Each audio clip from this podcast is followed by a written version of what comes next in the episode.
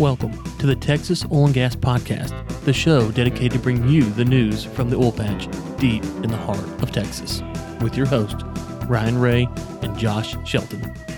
And we're back with the Texas Oil and Gas Podcast. We appreciate you tuning in. This is episode 165. I'm your host, Josh Shelton, my friend and co host, Ryan Ray. Ryan, you've been re-elevated to the status of co-host this week, and uh, uh, I caught that. I caught that. And and for those of you who are listening, we put kind of a not a state of the union, just kind of an update about the show on an episode last week. So if you want to kind of hear what's going on behind the scenes, you can go to I think about last Thursday. I think so. Yeah, last Thursday. So uh, you can go go go take a listen.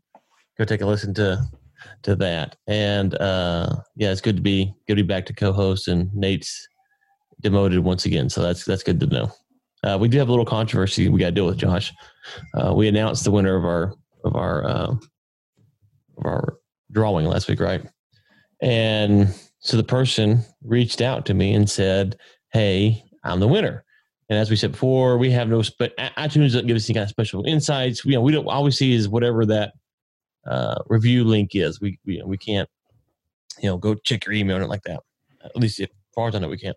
Um, so we have to ask you to, to reach out to, to reach out. And so the person reached out and said this was them, and you know they wanted the prize, which would make sense, except for it was Stephanie the intern. I, I think she should be disqualified, right? Is, the plot thickens more. I don't know. That was a really funny like, review, Ryan. It was hilarious, but I mean, turncoat spy or something. I feel like she's undercover. yeah, yeah. It, it, it, and just to be fair, she had another one that she had typed up. She sent me that she was going to submit, but she couldn't. Um, and this is this is we'll we'll read it now just to give her her proper due. I'd rather tackle porc- porcupines see, I'd rather tackle porcupine stark, na- stark naked than listen to one more monologue from Ryan Ray on the current state of oil. That man sounds like he got his experience with public speaking by panhandling for change on a pole in a gay bar in the middle of downtown Miami. wow. Rumor has Shots it. fired. rumor has it that he actually falls asleep listening to recordings of his own voice. It's amazing that oh, Josh and Nate can even get a word in edgewise. Don't even get me started on Josh Shelton and no last name Stephanie. You you had better luck getting accurate information on the oil and gas market from the backside of a bathroom stall at the DNC than from Josh and Stephanie. Nate Nate's main function is getting reviews, which he which he only seems to do when he offers to post videos of the three of them soaking wet after jumping to the lake. Ryan the Pole Boy's idea. Apparently, us viewers are a glutton for punishment. Personally, I'd like to hear more content from Steph and intern. While I'm doubtful, con- while I'm doubtful, consider let's see. Why I'm doubtful considering she's the bright the bright idea. Oh, oh, she's the oh. bright idea to ask the knuckleheads for help, and I've been told to actually pay the intern for the show. With the recent uptick in reviews, I have a slight bit of hope she actually raising the group's average uh, let's see, 2020. Let's see here. Oh yeah, uh, 20 hashtag 2020 Stephanie intern. She should be on the show. I've I've heard she's actually a women's studies major from UCLA with a 0.5 GPA and a climate activist intentions. And climate activist intentions though. So proceed with caution. So yours truly, a red-blooded American. Now that was Stephanie as well. So, um, you know, Ryan, she, just, she couldn't submit that she because she didn't have another iTunes account. Thankfully. Uh, so. She should have gotten a friend to send it in for her. you know, Ryan, I just came up with a uh, with a great idea for a sandwich. So oh. you're from Louisiana, right? We should yes. take a bit of a, a bit of a baguette and cut it in half and fill it with meat and cheese and uh, some fried vegetables, and we'll name it after you and call it the Pole Boy. Pole Boy sub. I should have never read that on on air. on air. So you know, so I, the question for the listeners is: Now we obviously, I had no idea Stephanie let that review. Um, so sh- should she be eligible? Because normally, like on a radio, a radio contest, you know, like your friends and family aren't eligible to win, and employees are are right. disqualified. Disqualified. So it, the question is: is was Stephanie actually eligible to win? And we didn't say she wasn't, but is it implicit in this the term? So uh, hit me up on Twitter or LinkedIn or whatever. Let me know should Stephanie's um, championship status be revoked or did she earn it properly? So, what if we fired her for blatant disrespect and then gave her the prize? I, th- I like that. I like that. We're getting we're getting we're we're we're, uh, we're getting close there. So, anyways, um, let us know, and uh, we'll we'll go from there. So, well, Ryan, we've been looking for good news uh, for some time, so we're going to kick things off this week with some good news. Hart Energy article: U.S. fracking set for first monthly rise this year. Permian leads the recovery. So we got to we got to touch of good news. I think it's uh, the the what does it say here? It's going to triple. Uh, they're looking at satellite satellite data uh, shows 246 newly started frac jobs this month, with 96 frac jobs beginning just last week. So numbers are, are jumping up for the first time, and uh, that's that's that's good news. Uh, what we're have to wait now and see is you know with OPEC deal and oil price and further shutdowns looking like uh, they're going to be on the horizon. It's going to be how long will it last? Well, yeah, I mean, so a couple things. One, are these going to be just DUCs that we're going back and fracking, right?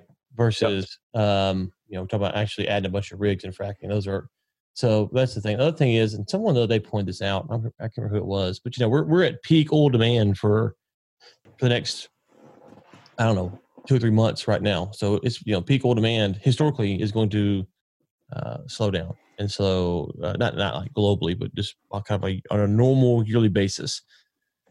Being that you you're seeing the schools they're supposed to shut down uh, in like California, some spots California, and maybe other spots around the nation. Um, you know, it could be that the peak oil demand for the year I say peak oil demand yearly demand high. I hate, saying peak oil demand.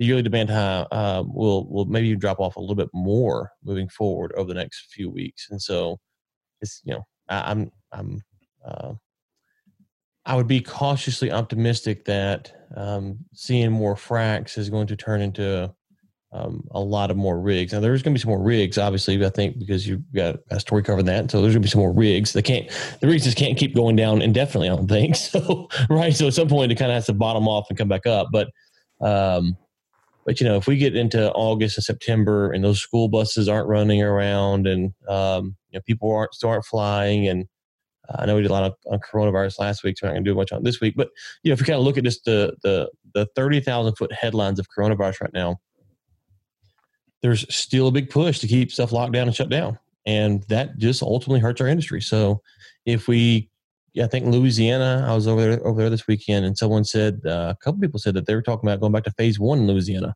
Now I don't know if that's true or not. I hadn't verified that, but if they go back to phase one, then again, that's just going to hurt our demand. So um, it's it's it's it's not bad news, but it's not we ain't at the woods yet kind of news, you know. Oh yeah, yeah, yeah. So I'm I uh, just look, looking at the article. It's a glimmer. It's a glimmer of hope that could be uh, quickly snuffed out, or it could grow into something a little, you know, uh, a little better. We hadn't seen many glimmers though for the oh, last couple hey, weeks. Speaking of glimmer, speaking of glimmer, Joe Rogan is moving to Texas. Did you with Be better not. Yeah, I did. I watched. He did an interview with uh, Ben Shapiro. I didn't watch the interview. I watched a five minute clip where he was talking about, uh, you know, meth heads and needles and crackheads that, yeah. were, that were all over all over uh, California, even in some of the areas that were typically cleaner. And uh, I was about to say, man, I, I'm I'm gonna be a little frustrated if he comes here and and and still votes with you know the same the same policies. That's gonna that's gonna frustrate me a little bit. Well, I'm just saying we should invite him on the podcast. Oh yeah, I, I, I mean, he needs to come on. We need to give him the good old fashioned welcome. Kind of explain to him a little bit about Texas.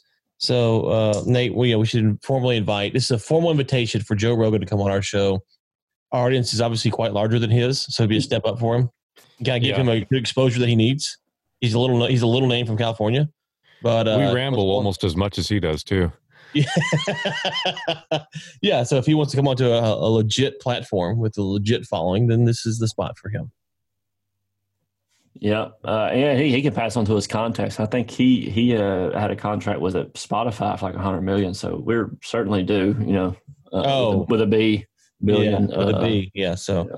anyways, so yeah, so if Joe wants to come on to a, a, a you know a real podcast, then we'll be happy to give him a good old fashioned Texas welcome. And um, you know, I, I tell you, it'd be funny because if we actually did get him on here, some of the things that he's talked about with climate change and stuff like that, it would be interesting to when he actually has some pro, real pro oil and gas folks on. Um, you know, it's like, well, you want to fly down here, Joe?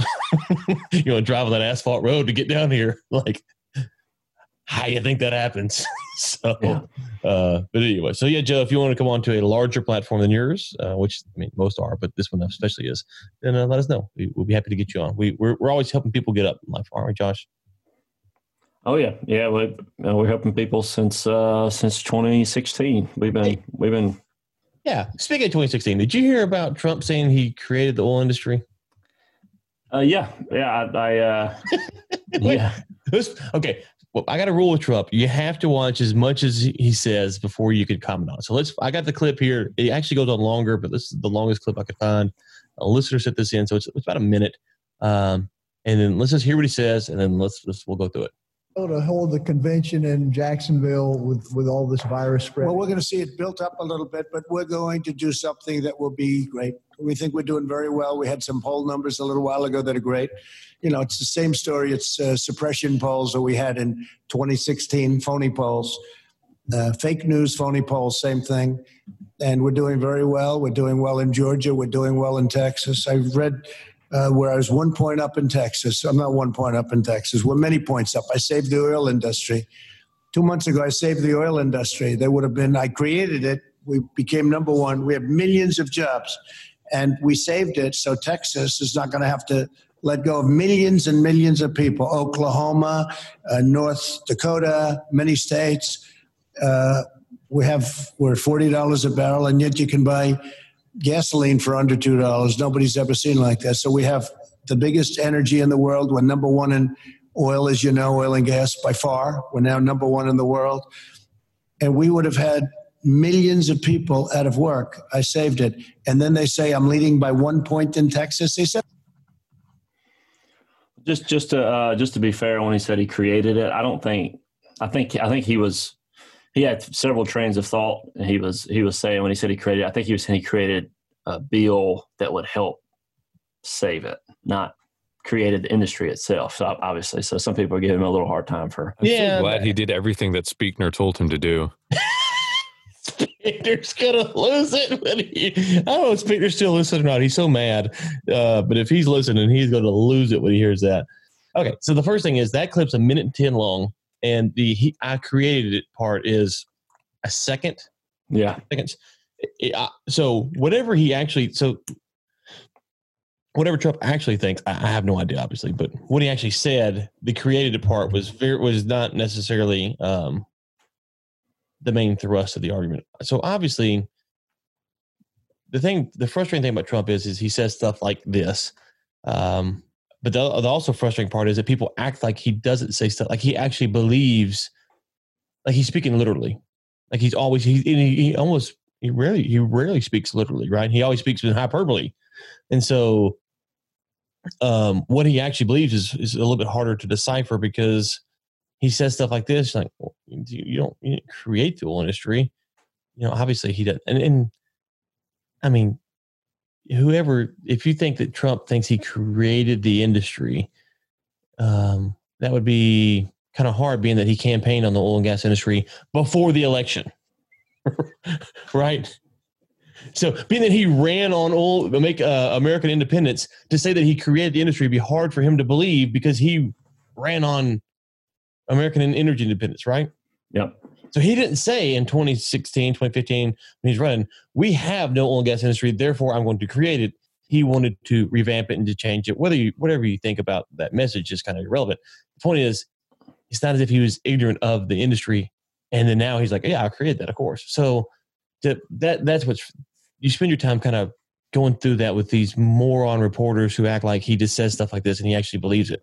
Okay, so, what do you think he means, Josh? I think he means maybe either A, the creative part, he created a bill, or B, he created it in the sense that he's really expand. It's really expanded under his uh, in, uh, under his administration. So it went from a little bit too much regulated to what we're seeing now. He created the, kind of that thrust, that he created the thriving. Yeah, now, I'm not sure I'd agree with that. I'm not sure I'd agree with that because that's that's not necessarily. There's other factors that that go into play. He has done something to benefit the industry, but I won't say he created in that sense. Mainly because I don't want to say any government official creates anything; they just get out the way. That's about the best they can do. So, um, well, you, what, what, I think it would be fair to say that he created the atmosphere of more getting out of the way as I think early on in his presidency, there were there were some deregulate deregulation um, bills that, that were passing that were uh, at least uh, increasing the enthusiasm in the industry. I mean, I, I, remember soon after he he took office, we had Blackmun on, and Blackmun was covering some of the uh, some of the policies that that were being driven.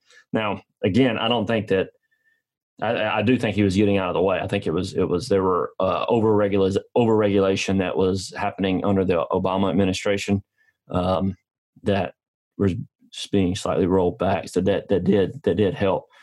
Um, taking issue though, I, I what I'm what I'm looking at though is he was talking about how he saved millions of jobs. I don't think those jobs were saved. I think they were temporarily, uh, you know, buoyed by this stimulus bill and, and PPP loans.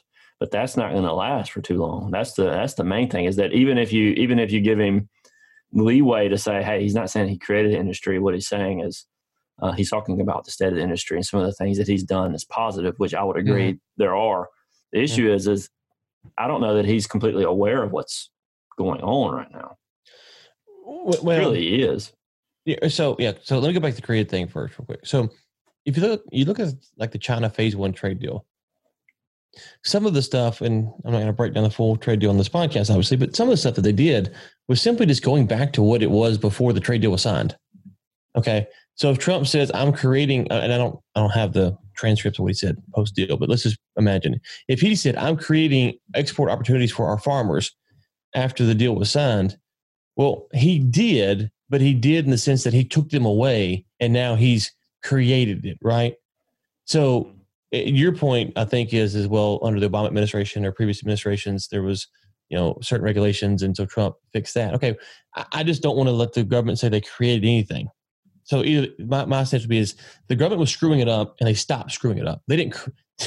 so I, I, if you want the win, you stop screwing it up. That that's your win. Thank you for no longer screwing this up. I, I, I will concede that. I, I don't have a, I just don't have much to say that they created anything because the problem with giving Trump or anyone the narrative of creation is that you look to them to be the creator of things in the future. And as we've seen with other things with Trump, we take issue with, you know, okay, well, what about you know the the coronavirus stimulus package or the bailouts or you know was he create all that? So then you get into stuff that you're about to get into. Well, we wouldn't want him to start taking credit for creating or saving or doing things in because it's a lot more complicated. So I just don't like to the create, created narrative from Trump or anyone else, uh, mainly because that's usually not the case.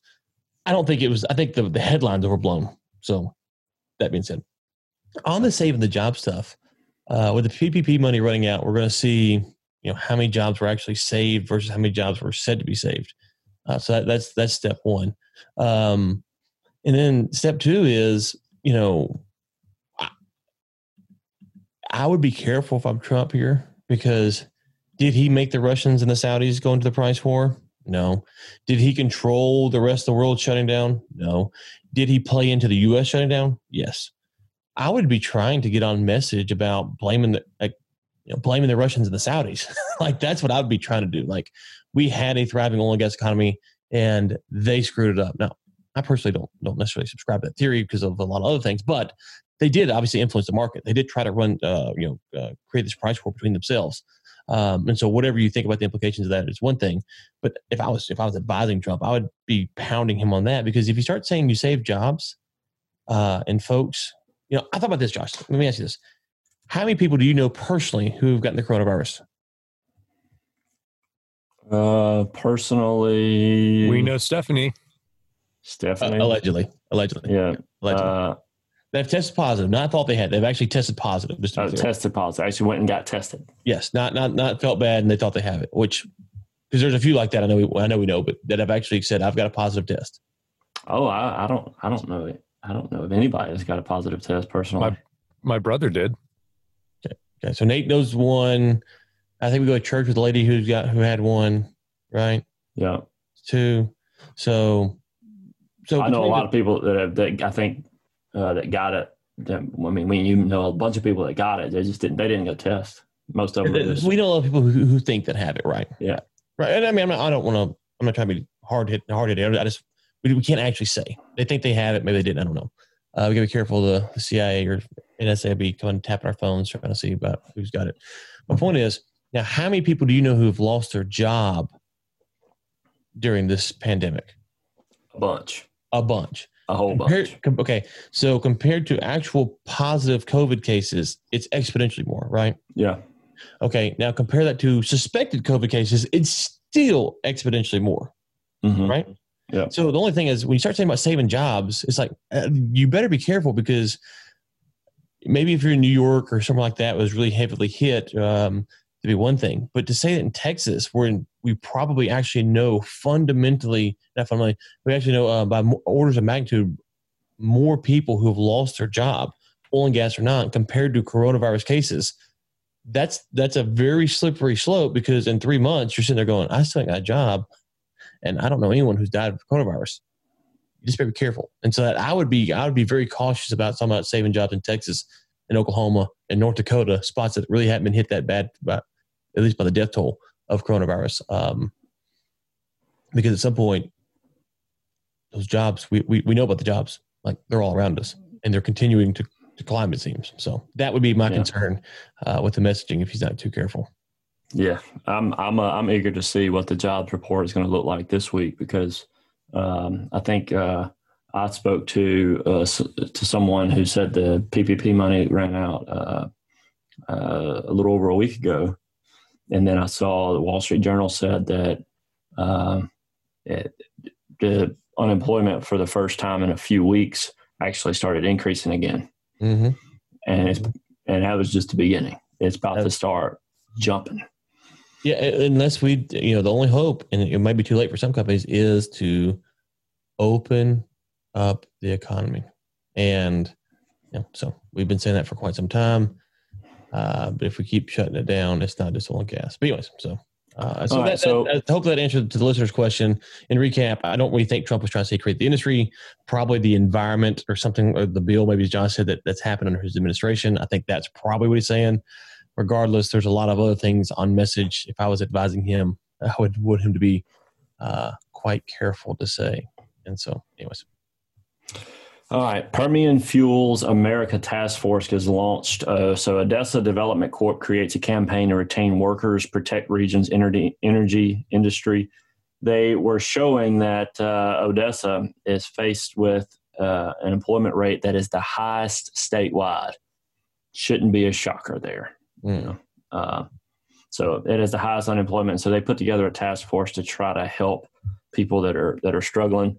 And uh, and I don't know I don't know of anywhere in the state of Texas that's going to be in worse shape than that. I mean, it might be one of the one of the worst places as far as unemployment goes. Well, Midland, Midland, and Odessa. There you go. What did you think? Be pretty close, neck and neck. But yes, uh, I agree. Um, and guys, if we can help out, you know, shoot us an email. I'll be happy to put your resume out there or whatever we can do. Yeah, always, anything we can do. Yeah. Uh, it's just not much, not much, uh, not much going on, but if there is something we can put your resume in front of someone, be happy, happy to do that. And listen, kudos to these folks for, uh, for trying to do something. The question I think is, you know, Josh, if you're sitting here right now and you're looking at August, or what, you know, we're at the end of July, right?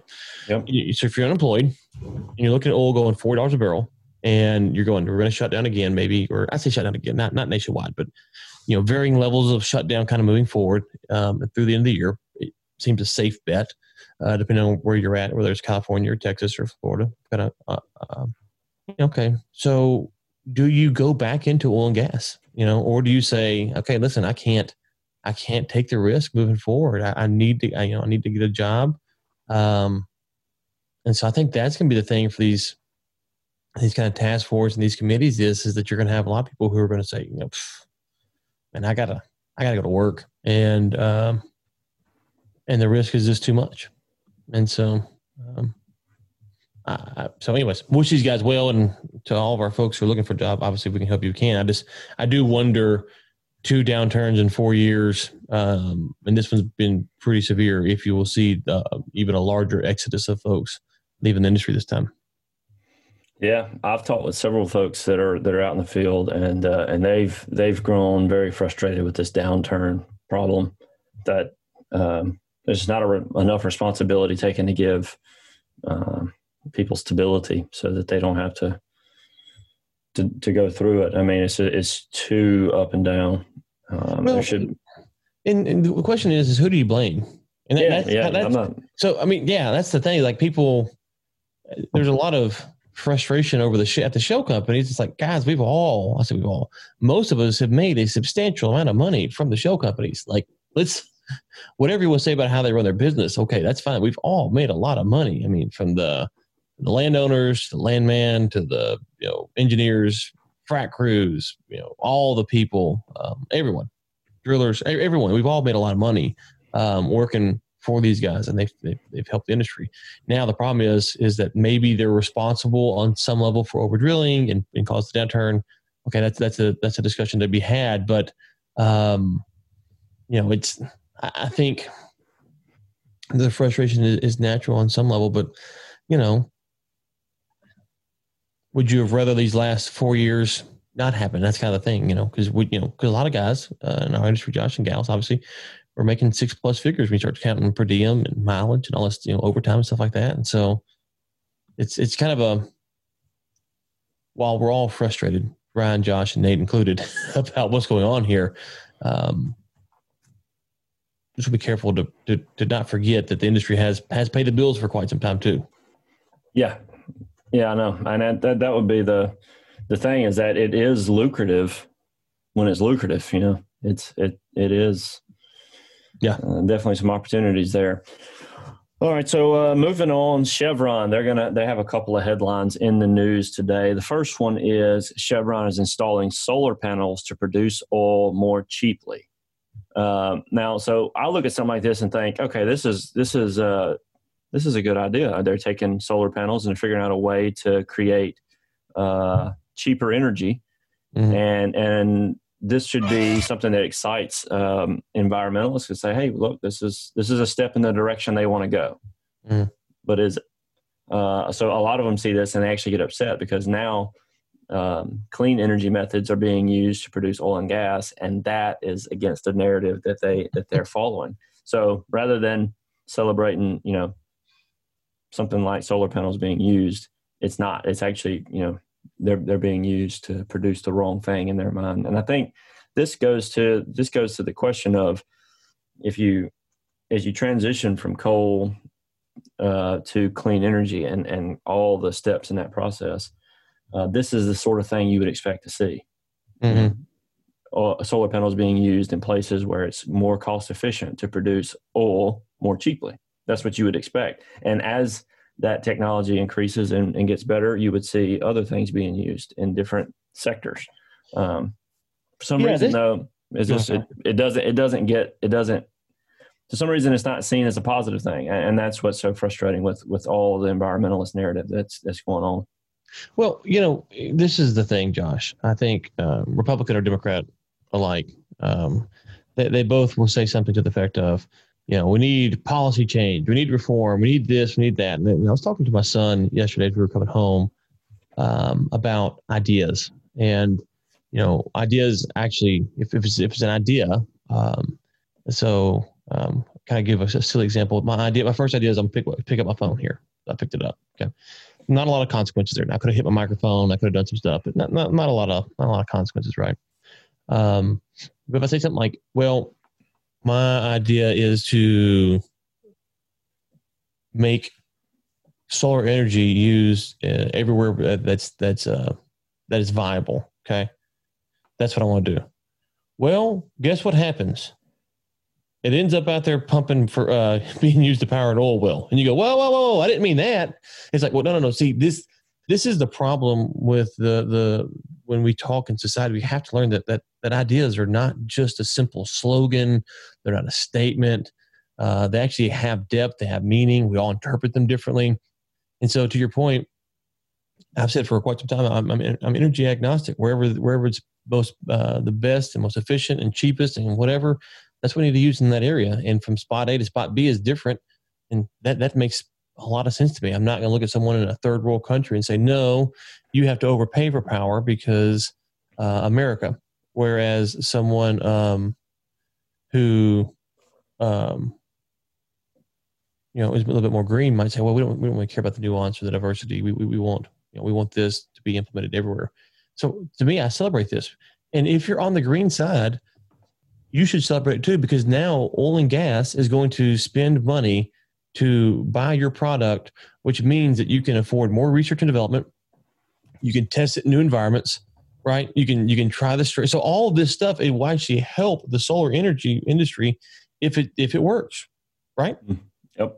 I mean, like so, if it's a viable product, and oil and gas people start going, oh my gracious, you know, we can buy solar panels instead of this other stuff, and we can uh, we're going to start buying you know tens of millions of solar panels every year. Let's make up a number why would why would that be a bad thing? Because the more you sell, the more you could reinvest into your company, uh, and the more you can invest into new technology to make it more efficient. Like like it's really simple. Or yeah. you can act like it's really complicated and just you know just hate everything about about, about life. So. So just uh, one of the things here that, that I wanted to read, just to throw out a caveat, because there's something that is a part that I would I would like to do more research into. Uh, so let me just read it and then I'll, I'll, give you my thoughts. So 29 megawatt site owned by Goldman Sachs Renewable Power is designed to provide the field with 80% of its electricity equal to taking more than 4,000 cars off the road. In exchange, Chevron will earn so-called low carbon fuel standard credits worth about 4 million a year at current prices. So when it said it was producing oil at, uh, oil for cheaper or produce oil more cheaply, uh, as it as it says in the headline, is that because of the tax credits? Or is it because it's producing the oil more cheaply? Like is the energy actually more efficient? Or is it uh, is it something that's being politicized and and penalized? You know so that that's part right. of the question well, that, well, that's sure the thing. That's probably that's so now you're getting to the kind of the crux of the issue. They're probably more upset that they're getting a tax credit for using the solar energy to produce oil right, right. Right. So the solar energy really wasn't the thing. Is that you're producing oil, which is what you were kind of alluding to earlier. Once you kind of peel back the onion a little bit, like oh, they get a tax credit for producing oil. That's that's not what we meant for that. Well, huh? It's almost like that government regulation stuff is not really effective. So yeah, it's it's almost like there's loopholes no matter how you write it that's going to be found. So, anyways, uh, but yeah. It, so I would simply say, what do you want from what do you want from us? Do you want the Amish life? Is that what you want? I will tweet out a link to the Amish Paradise. I let my kids listen to that the other day from Weird Al. Have you listened to that in a long time? It's so good. It's so hilarious. So, anyways. uh, all right, so uh, so Chevron, we have uh, our, our good friend David Blackman wrote an article on July the twentieth. Uh, so if you remember, uh, the Noble Energy deal happened while I believe while we were on the while podcast, we were talking, yeah. while we were talking. So we weren't able to go in depth and look at it very much. It kind of happened uh, kind of on the fly. But uh, Blackman, he interviewed, um, I say interviewed, he got comments from Enverus, uh, Embarrass, however you say, Drilling Info. Drilling Info. Uh, Andrew Dittmar. That's what we know him as. Noble makes perfect sense for Chevron to pursue as an acquisition target given complementary positions in the Permian, plus Noble's international gas development in the Eastern Mediterranean. So apparently they have uh, some acreage over, I believe, in Israel that is uh, what uh, see, John Baptiste said it was the company's crown jewel. Mm-hmm. Um, and it gives them it gives Chevron some new core international geography that will rebalance the portfolio towards gas, provide a springboard to capture further upside potential in the region. So um, a lot of folks in, in uh, Drilling Info and uh, Wood Wood Mackenzie, Wood Mac, they are all saying that this was a great acquisition by Chevron, and they've probably been, been looking at this since they lost out on the Anadarko deal. So this is interesting. So most of the people, and so real quick, also with the with the Mediterranean stuff you're talking about, they can now um, have a uh, Israel passed. I think last week or two weeks ago, uh, a bill or I can't remember how what, what, it was. Some some legislation that allows them to uh, develop this this this. I'm gonna get it all wrong. Essentially, they can sell it to uh, build a pipeline. I think what it was to to sell to Europe. So you know, you got the Russians who are trying to sell to Europe. Now they can be a part of that process. Um, if we go back to the Anadarko Oxy deal, if we remember, Oxy tried to sell its international assets. Right, that was the whole deal. They were going to get this stuff in, in Africa, and I can't remember where else it was. It was Mozambique and somewhere else. Anyways, and they were going to offload those assets, and they can't do it because of the coronavirus downturn. Now, this deal is sitting here saying, no, that's actually the assets that they want is the international deal. Like that seems to be the, the thrust of it, which is a little bit concerning because the Oxy deal was predicated on the Permian asset being kind of the, the linchpin. This seems to be for Chevron, the, um, the international stuff seems to be the, the bigger piece of the puzzle. Um, the yeah. Permian doesn't seem to be being criticized, but it seems that the, the international aspect is, is a bigger piece of the puzzle. So it's just kind of funny just following those two stories that Oxy was trying to unload the international assets um, after they got the Anadarko asset, uh, whereas Chevron is wanting to keep them, and then the Permian is there as well. So I don't know how that bodes for us here in Texas, Josh. When you look at a deal like this, you go, "Hmm, okay, well, it's, it's that's that's actually the play." Does that mean that Chevron uh, is pulling out of the Permian? I don't think nothing like that, but it's just this shows you how the narrative can shift quite quite quickly from one mega deal to the next. Yep. Uh, you know, the, there were two things. I saw something, and I didn't pull this up. I don't know where I saw this, when I saw it, but something happened where Williams was. Um, I think they were they were moving forward with a a pipeline. Um, I forget where it was at, but it was it was a big pipeline. I think it was uh, it was a, a, quite a, quite a sizable one. But it, it the reason I, I mentioned that is because Kinder Morgan here. There's a note uh, Sergio posted last week. Kinder Morgan posted 637 million dollar loss in second quarter. Uh, I wonder. That, that's bad, right? That's bad. That's bad. that's bad. We don't want a loss. That's bad. How did they lose that much, man? Where did they, like? Like when you lose that much money, like how, how do you go? Like, hey, how, like the CFO, like how does he go tell the boss that, hey, uh, hey, boss, uh, yeah, but we lost six hundred million. so it says here that Kinder Morgan wrote down the value right. of one billion dollar worth of intrastate gathering pipelines. Without that, they would have made three hundred sixty-three million dollar profit. Right. So it's a big write down that's impacting it. It's still, it's, it's still though. It's it's not. Uh, it's not good. It's not. It's well, yeah. It's not. It's not. It's not. Make. It's not well. It's not making six hundred thirty-seven million. I yeah. mean, I'm not a finance major or math major, but you know, it's not making six hundred thirty-seven million. I don't think. I think it's not not nearly as good. Um, yeah, I tell you that we do have the earnings calls coming up, and so we're going to have a lot of be a lot of interesting things to see because, you know, at the end of Q1, the coronavirus stuff was just hitting right. Yep. And so people were just trying to get, uh, to to figure out what happened. Now at the end of Q2, we're going to see, and if you start to see a lot of companies who lost worse than they expected, you might see that Wall Street money really tighten up um, for the end of the year, especially with the election coming up. Now, if they outperform somehow, then that might change the narrative. But um, uh, I think that's going to be, you know, next couple weeks we're going to have uh, those Q2 calls um, coming in, and I'm be uh, I'll be interested to see how they go for sure. I think Enterprise is uh, this week, and I, I have to look. There's a couple more, I think. So uh, there's a, a, couple of stories here I wanted to to hit. Um, none, none of them have too much information to comment on. It's just kind of some some headlines that give us an idea of, of what's what's going on. So the first one is Baker Hughes is bracing for second wave of COVID nineteen lockdowns. So Baker Hughes is operating under the impression that it's not going to be slowdowns, but lockdowns. So there's going to be the government is actually going to take steps to lock things down in the latter half, uh, latter half of the year. So, um, and that that's you know, that's possible. You know, you got to think if we have a bad flu season, which you know, I don't know if it's some kind of cycle. I don't follow the flu stuff that, that closely, but if we have a bad flu season and the and the coronavirus stuff is still kind of uh, you know out there on some level, whatever level it is, then it might happen. When does flu season start? Is that November, October? When does that when does that kind of get fired up? Do you know? Yeah, I, I believe it's when it starts getting cold. uh, which in Texas is like never. yeah, so we, we're we're we're safe. yeah, we're safe here. Yeah, we're safe right now. It's let's see here. Flu season, yeah, fall and winter. It doesn't. Let's see here. Um, it's like December, January, February, March is kind of the biggest peak month flu activities. So October, November. So December, January, February, March. Yeah, that would be tough. Yeah.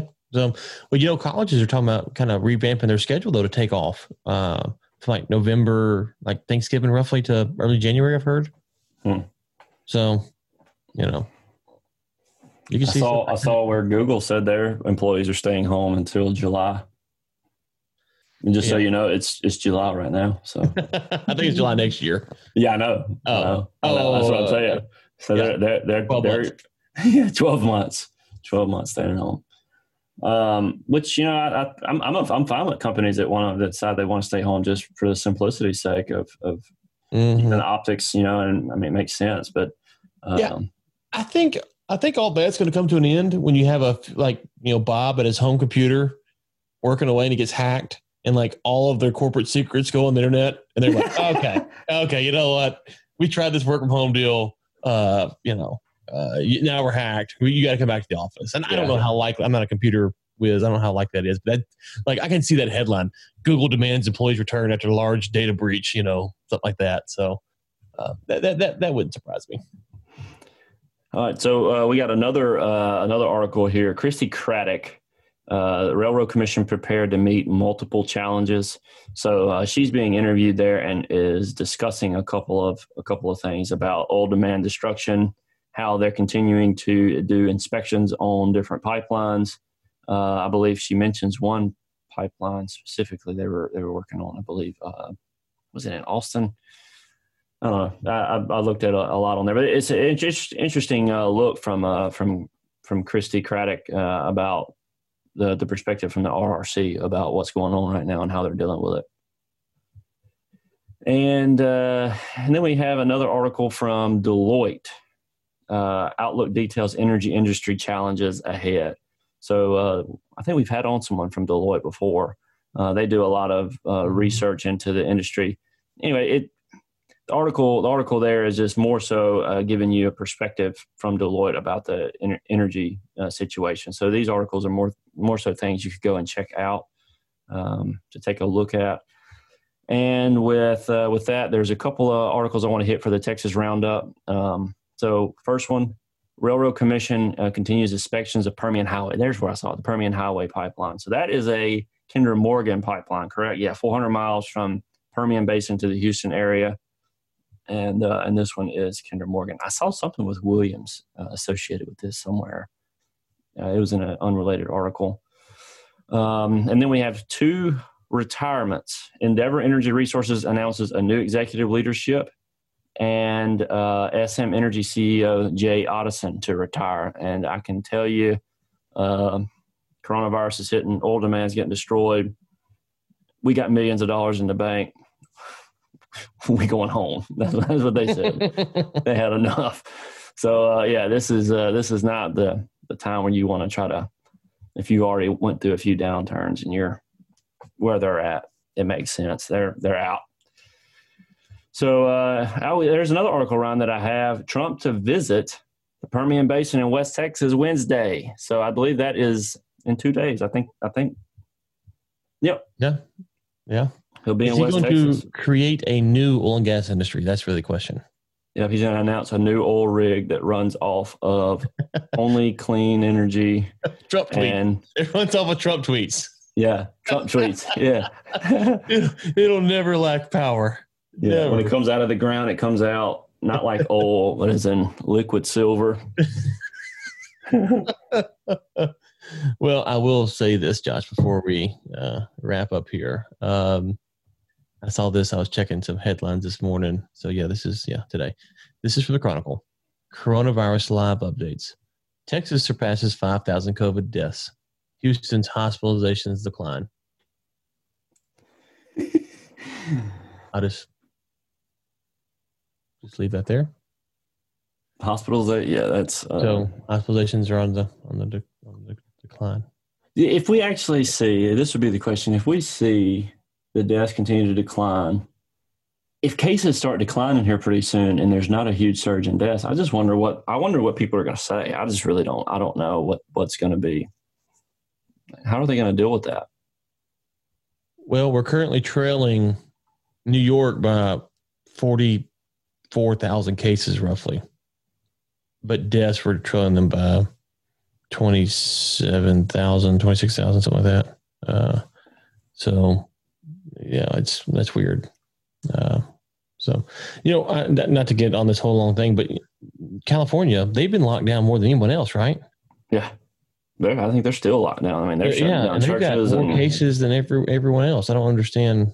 I don't understand all that. So, anyways, all right. Anything else before we go, Joshua?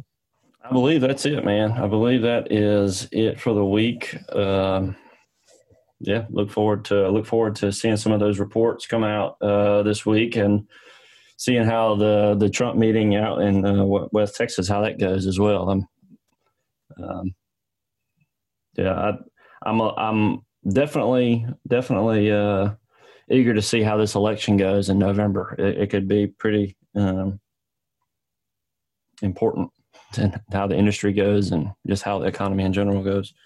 Right, right. Okay. All right, listeners, thank you so much for tuning in. And until next time, keep climbing.